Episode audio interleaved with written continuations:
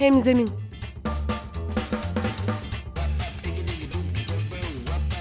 Daha iyi bir sosyal fayda iletişimi için fikirler, tartışmalar, örnekler.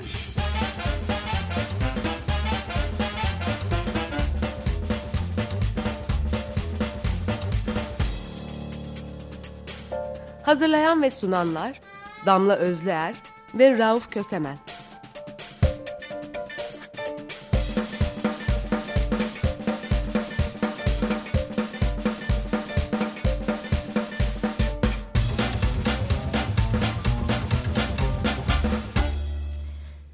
Herkese merhaba. Hemzeminde Rauf Kösemen ve Damla Özler'le berabersiniz ve bu haftaki başlığımız kampanyayı boş bırakırsan ya davulcuya varır ya zurnacıya ya da sosyal fayda iletişiminde hedef kitle.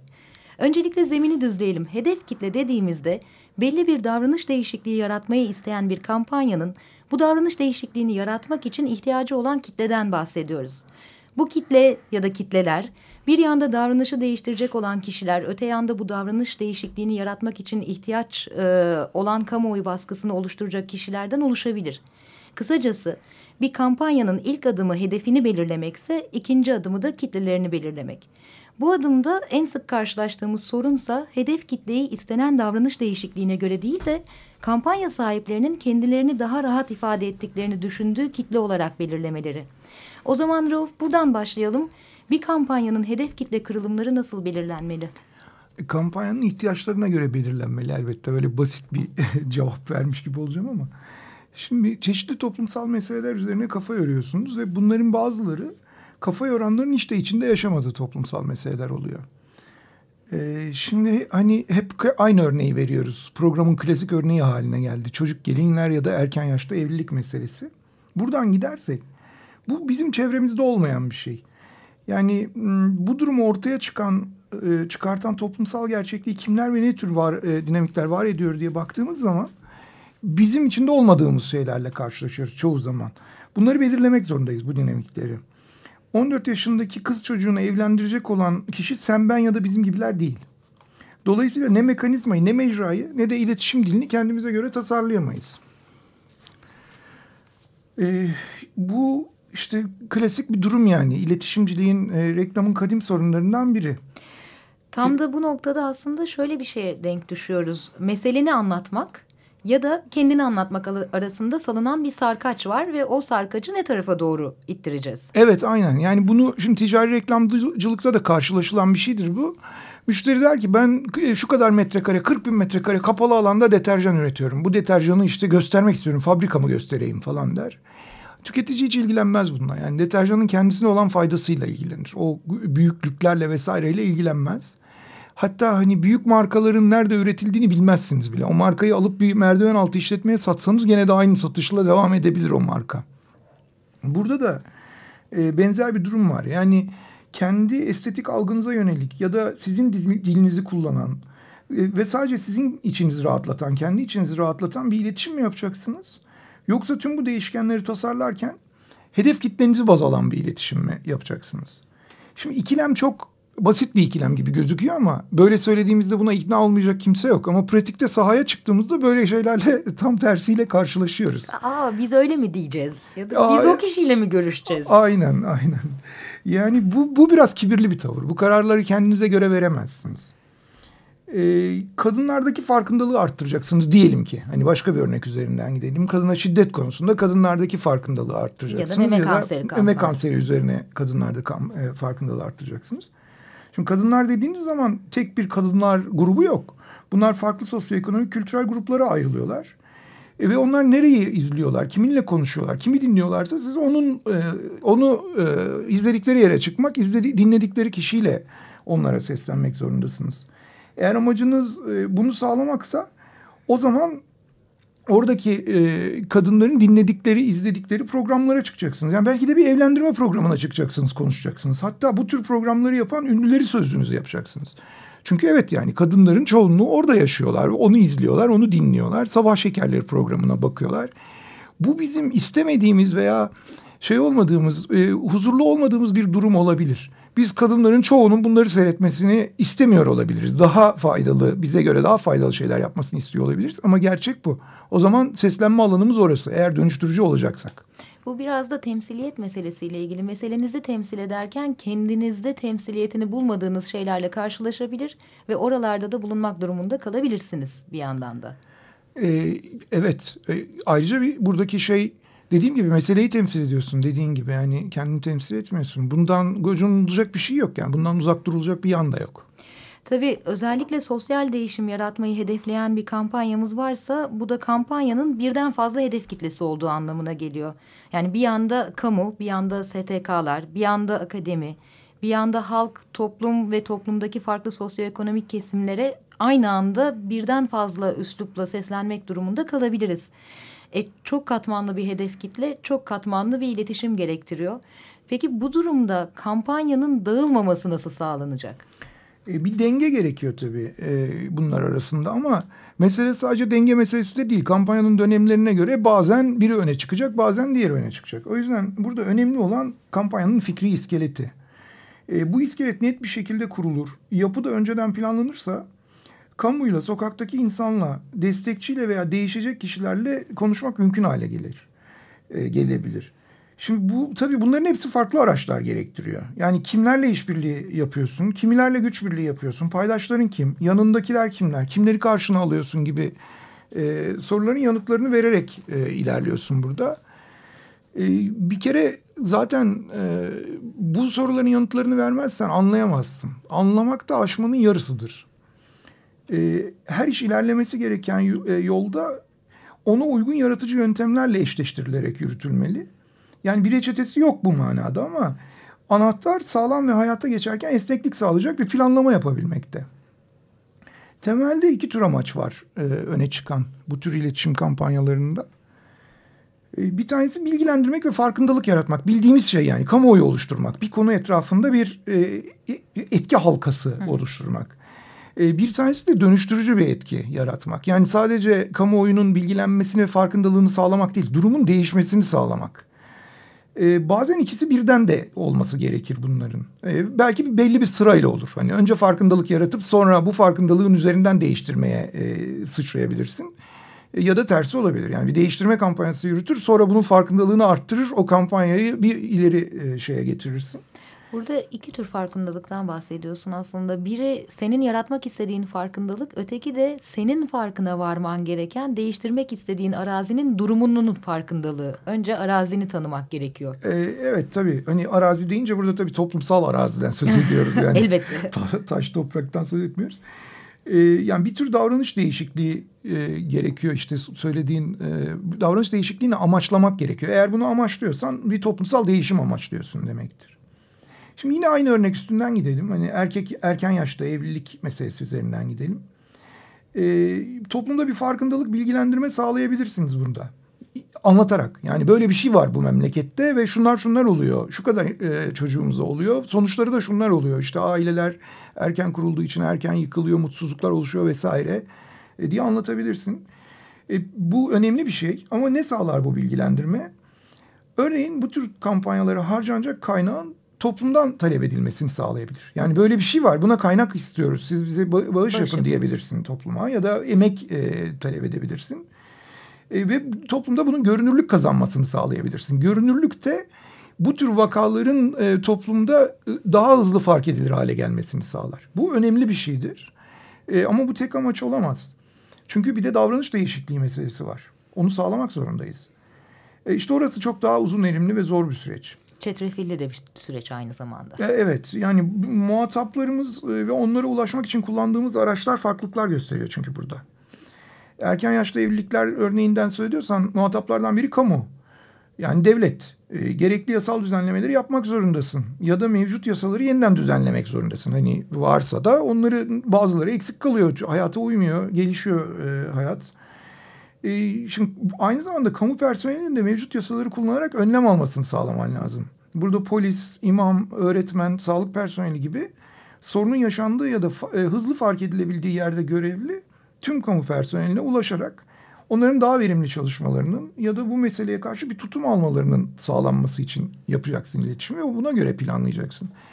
Burada föyler, e, broşürler, belki kurum içine asılacak olan küçük afişler, bilgilendirme toplantıları e, gibi araçlar çok işe yarar ama... Hı kamuda bir yasal değişimi öngörüyorsan e, bir tür lobicilik yapacaksın. Yani yandan, milletvekillerine dosyalar hazırlayacaksın, infografiklerle gideceksin onlara, sunumlar hazırlayacaksın.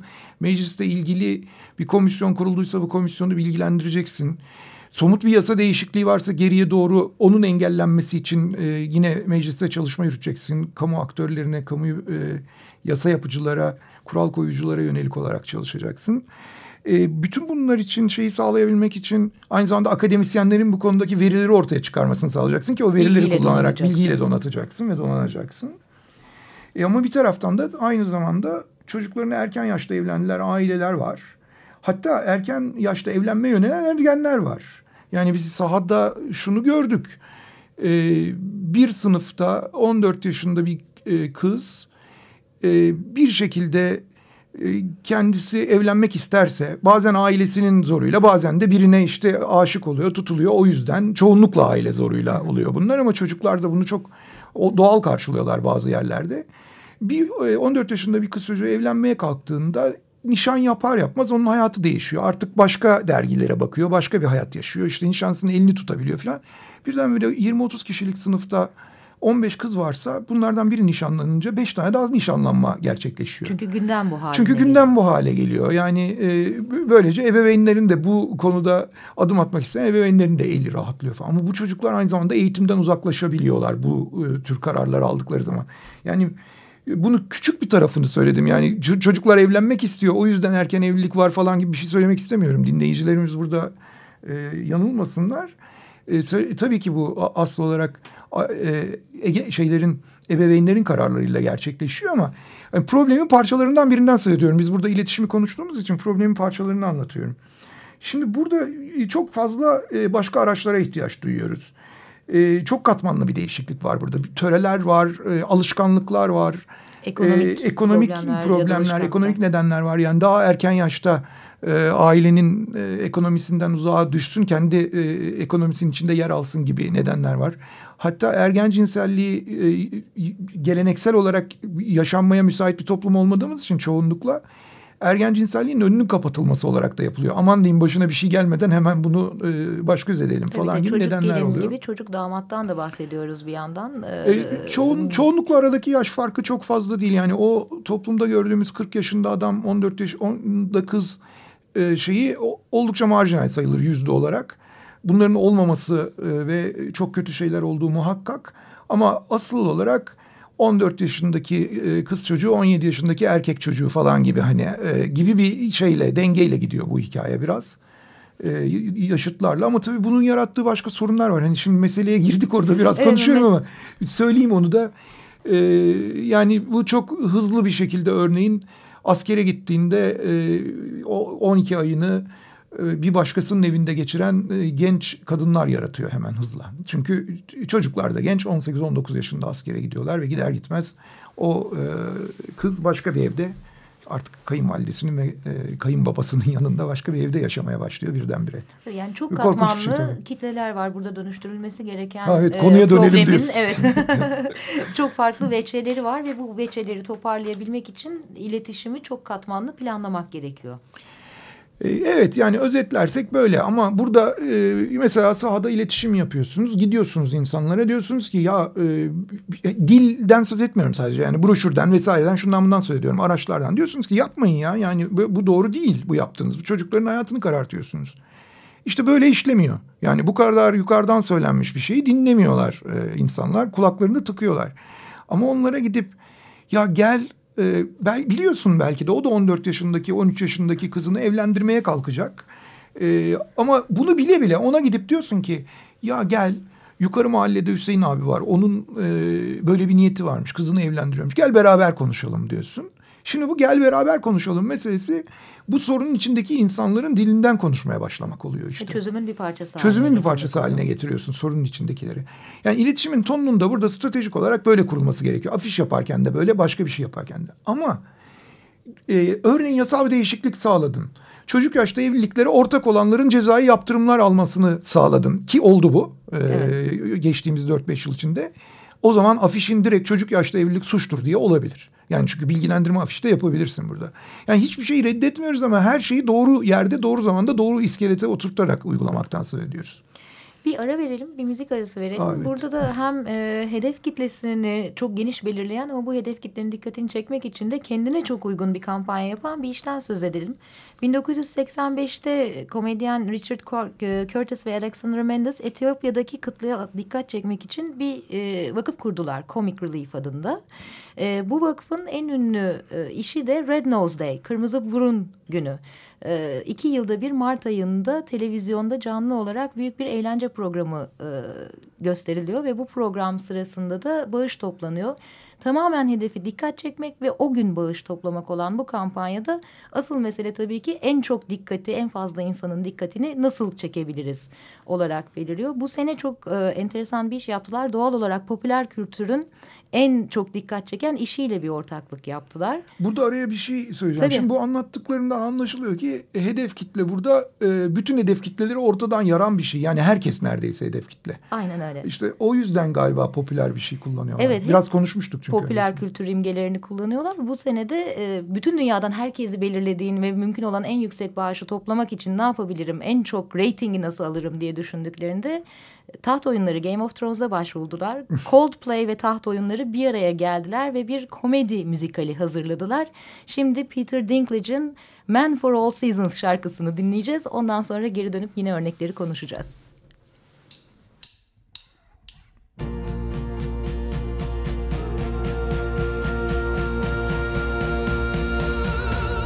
Still going strong. He's still going strong. Yeah, yeah.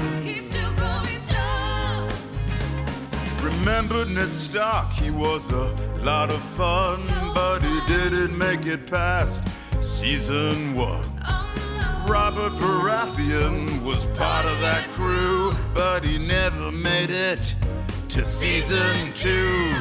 The king of the north was cool, you said. So cool. Another favorite that ended up dead. You thought that Joffrey had to survive. He ain't in the credits for season five. Baby, you know I'm the man for all seasons. Characters get cut for various reasons. Some people's parts just ain't very long, but not me. I'm still going strong. He's still going Dizide Tyrion Lannister'ın her koşuldan e, kurtulmasını da anlatan bir şarkıydı bu. E, Man for All Seasons'ı dinledik.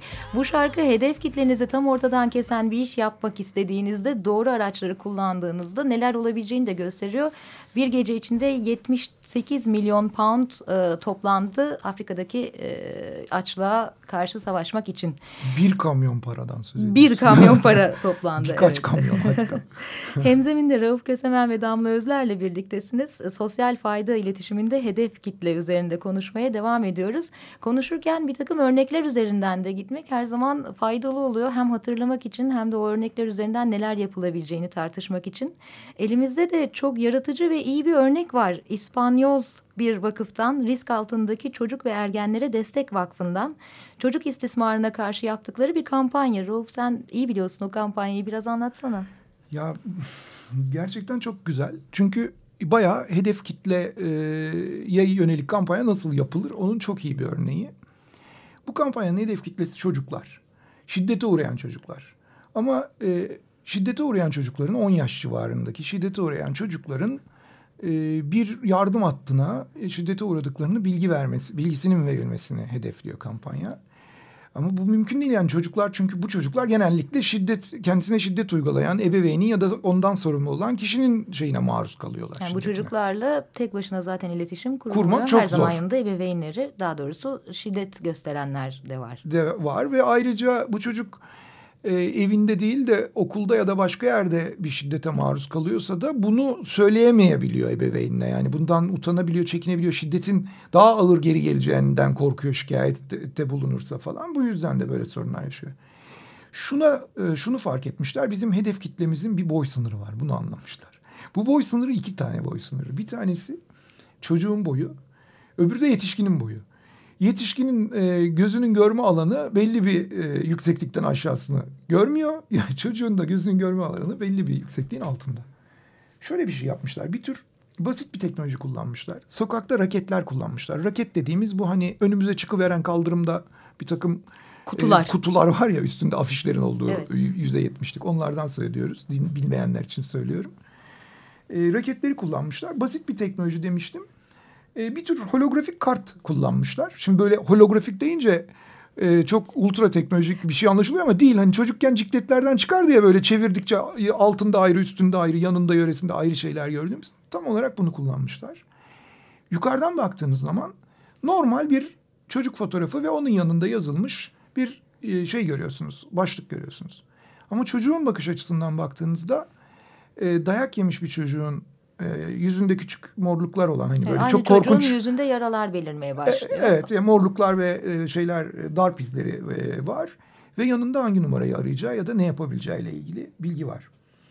E, böylece yetişkin ve çocuk yan yana yürürken boy farkı yüzünden ikisi de ayrı ayrı şeyler görüyor. Yani aynı şeye bakıyorlar ama ayrı ayrı şeyler görüyorlar. E, tekrar edeyim çocuğun gördüğü alanda şiddete uğramış bir çocuk ve nereye araması gerektiğini anlatan bir yönlendirme var. E, bu kadar iyi kullanılamazdı ve hani gerçekten de hedef kitle dediğiniz şeyi anlatmak için de çok iyi bir ö- örnek bu örnek. Dili de zaten çocukların çok rahat anlayabileceği, hemen bağlantı kurabileceği ve e, çabuk akıllarında tutabilecekleri bir dil olarak kurgulamışlar. Ne yapılması gerektiği çok basit yazıyor ve sana yardım edebiliriz diyor. Evet aynen. Güven verici bir dil var çocuklara yönelik. Biraz önce konuştuğumuz e, önceliklerin belirlenmesinde dönüştürücü etki mi yoksa farkındalık sarkacında mı kalacağız? Yani ha, bir örnek daha var ona geçelim. Tabii diyorsun, tabii. Tamam. Ee, biraz önce konuştuk. Ee, dönüştürücü etki mi yoksa farkındalık mı diye bir sarkacımız var. Burada ne tarafa doğru daha fazla salınacağız diye. Burada bir örneğimiz e, önemli de herkesin de aklına gelecek bir örnek var. Seninki kaç santim örneği? evet. E, bu başarılı bir kampanyaydı e, hedefleri açısından bakıldığında ama biz başka bir açıdan bakarak bu kampanyayı bir ele alalım diyoruz. E, bu kampanya kamuoyu yaratmak ve farkındalığı artırmak amacıyla yapıldı. Temelde yaygın bir imza kampanyasıyla desteklendi. Ve yasal düzenlemeler için karar vericileri devleti baskı altına almayı hedefliyordu bu kampanya aslında. E, bu konuda e, kısmi bir başarı da elde etti. Yani kısmi derken işte e, hatırlamıyorum ama 18 santim civarında bir e, sınır vardı yasal sınır. Bunu 20 santime çekti e, Hı yenmemesi gereken balık e, miktarını. Zaten seninki kaç santim esprisi de oradan geliyordu. Orada hani biraz cinsiyetçi bir göndermesi de var. Onu da kendi içinde ayrıca konuşabiliriz ama konumuz şu anda o değil. E, burada bu kamusal alanda yani yasal alanda daha doğrusu değişiklikler sağladı bir miktar ve farkındalık yarattı ama bu güçlü bir kampanyaydı. Aynı zamanda da bir davranış değişikliği de yaratabilirdi. Yani bir miktar kurşun boşa harcanmış oldu. Orada Pek çok insan evet. bunu duydu ama bu kampanyanın sonuçlarına e, sonuçları içinde örneğin kaç santim balık yemeyeceğini insanlara sordum ben. Soruyorum da hala soruyorum. İnsanlar bunun farkında değil. Çünkü kampanya bunun üzerine kurulmamış. Bunu bilgilendirmek üzerine kurulmamış. Ya nasıl kurulmamış diyeceksin. Yani cetvel dağıttılar o kadar insanlara. Nasıl e, diye. O cetvel bir enstrüman sadece. Hani bir oyuncak. Böyle bir esprinin e, şey yapılması olarak algılandı. Çünkü cetvel işlevsel bir şey de değil. Yani düşünsene balıkçıya gidiyorsun bir kadın olarak ya da bir erkek olarak elinde bir cetvelle Da Annem gidiyor diyelim yani elimizde. hiç fark etmiyor yani. Hani herhangi birimiz elimizde cetvelle gidiyoruz. Abi ben seninki kaç santim ölçmeye geldim filan ya da işte öyle demeyelim balık kaç santim ölçmeye geldim diyelim. Üstünden al gibi seninki kaç santim yazan cetvelimiz var falan. Hani bu e, pratikte sadece ve sadece e, espriyle e, bir takım e, ironik muhabbetlerde vesairede kullanılabilecek ve insanların sosyal medya üzerinden çoğaltabileceği bir kampanya oldu. Zaten hedefleri de aşağı yukarı böyleydi. Dikkat çeken bir kampanyaydı ama davranış değişikliği yaratması geniş bir kitlede biraz zor bir kampanya. E, evet çünkü davranış değişikliğine temel olacak olan bilgiyi kampanya yaymaktan e, şeyde eksikliğiydi diyelim ona. Yani o bilgiyi yayamadı. O bilgiyi yayma hedefi de yoktu. E, sonuçta yasal düzenleme yapıyorsunuz. Dolayısıyla zabıtanın yani kolluk kuvvetlerinin o yasal yeni yapılan yasal düzenlemeye göre davranmasını sağlamaya çalışıyorsunuz. Ama tüketici tarafında tüketicinin tüketmemesini sağlayacak bir bilgilendirme yapmıyorsunuz. Ama yapmış gibi de davrandı. Yani biz burada e, şunu satmıyoruz falan gibi işte ya da seninki kaç santim yazılı stikerler dağıttı vesaire vesaire böyle gitti. E, burada da bir miktar kaynak israfı görüyorum ben yani. iyi bir kaynak kullanılmıştı belli ki hani gördüğümüzden.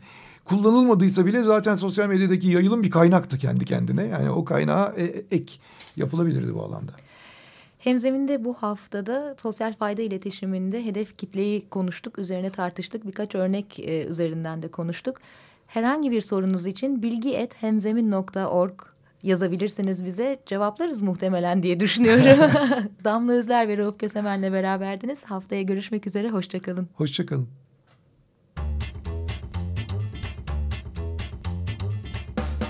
Hemzemin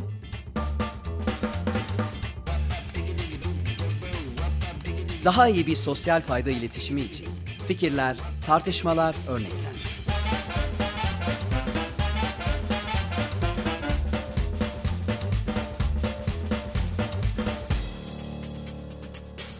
Hazırlayan ve sunanlar Damla Özlüer ve Rauf Kösemen.